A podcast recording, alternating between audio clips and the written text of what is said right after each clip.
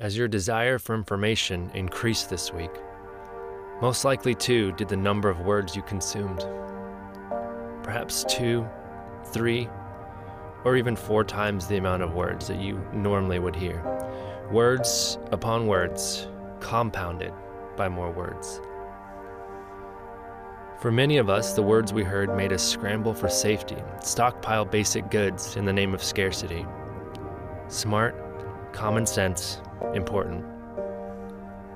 But for all the words spoken, did you find comfort or complete peace? Did you hear from heaven? Were the ways of God made clear to you? Have you made sense of it all? You see, there is a shortage felt much more than the current scarcity of basic goods, a rare thing that cannot be easily found, even in times of plenty or peace.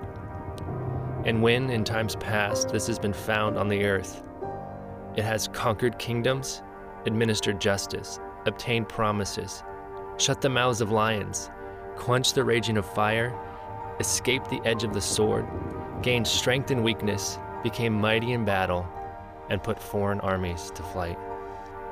What is it? It is men and women who speak more than words.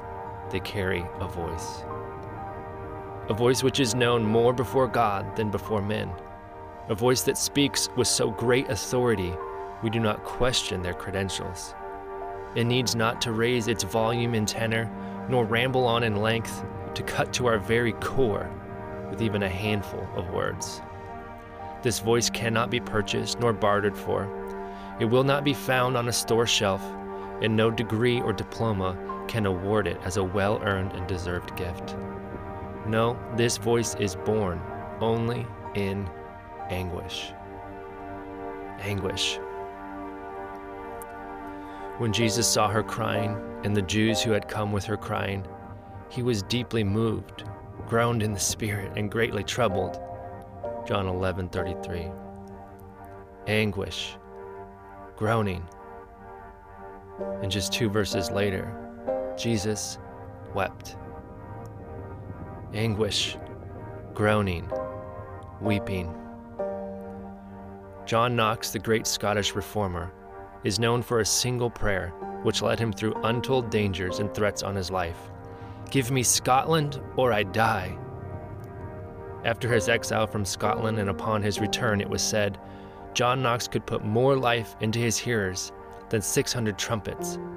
It's from the Homiletic Review, volume 67, written in 1914 a voice worth 600 trumpets.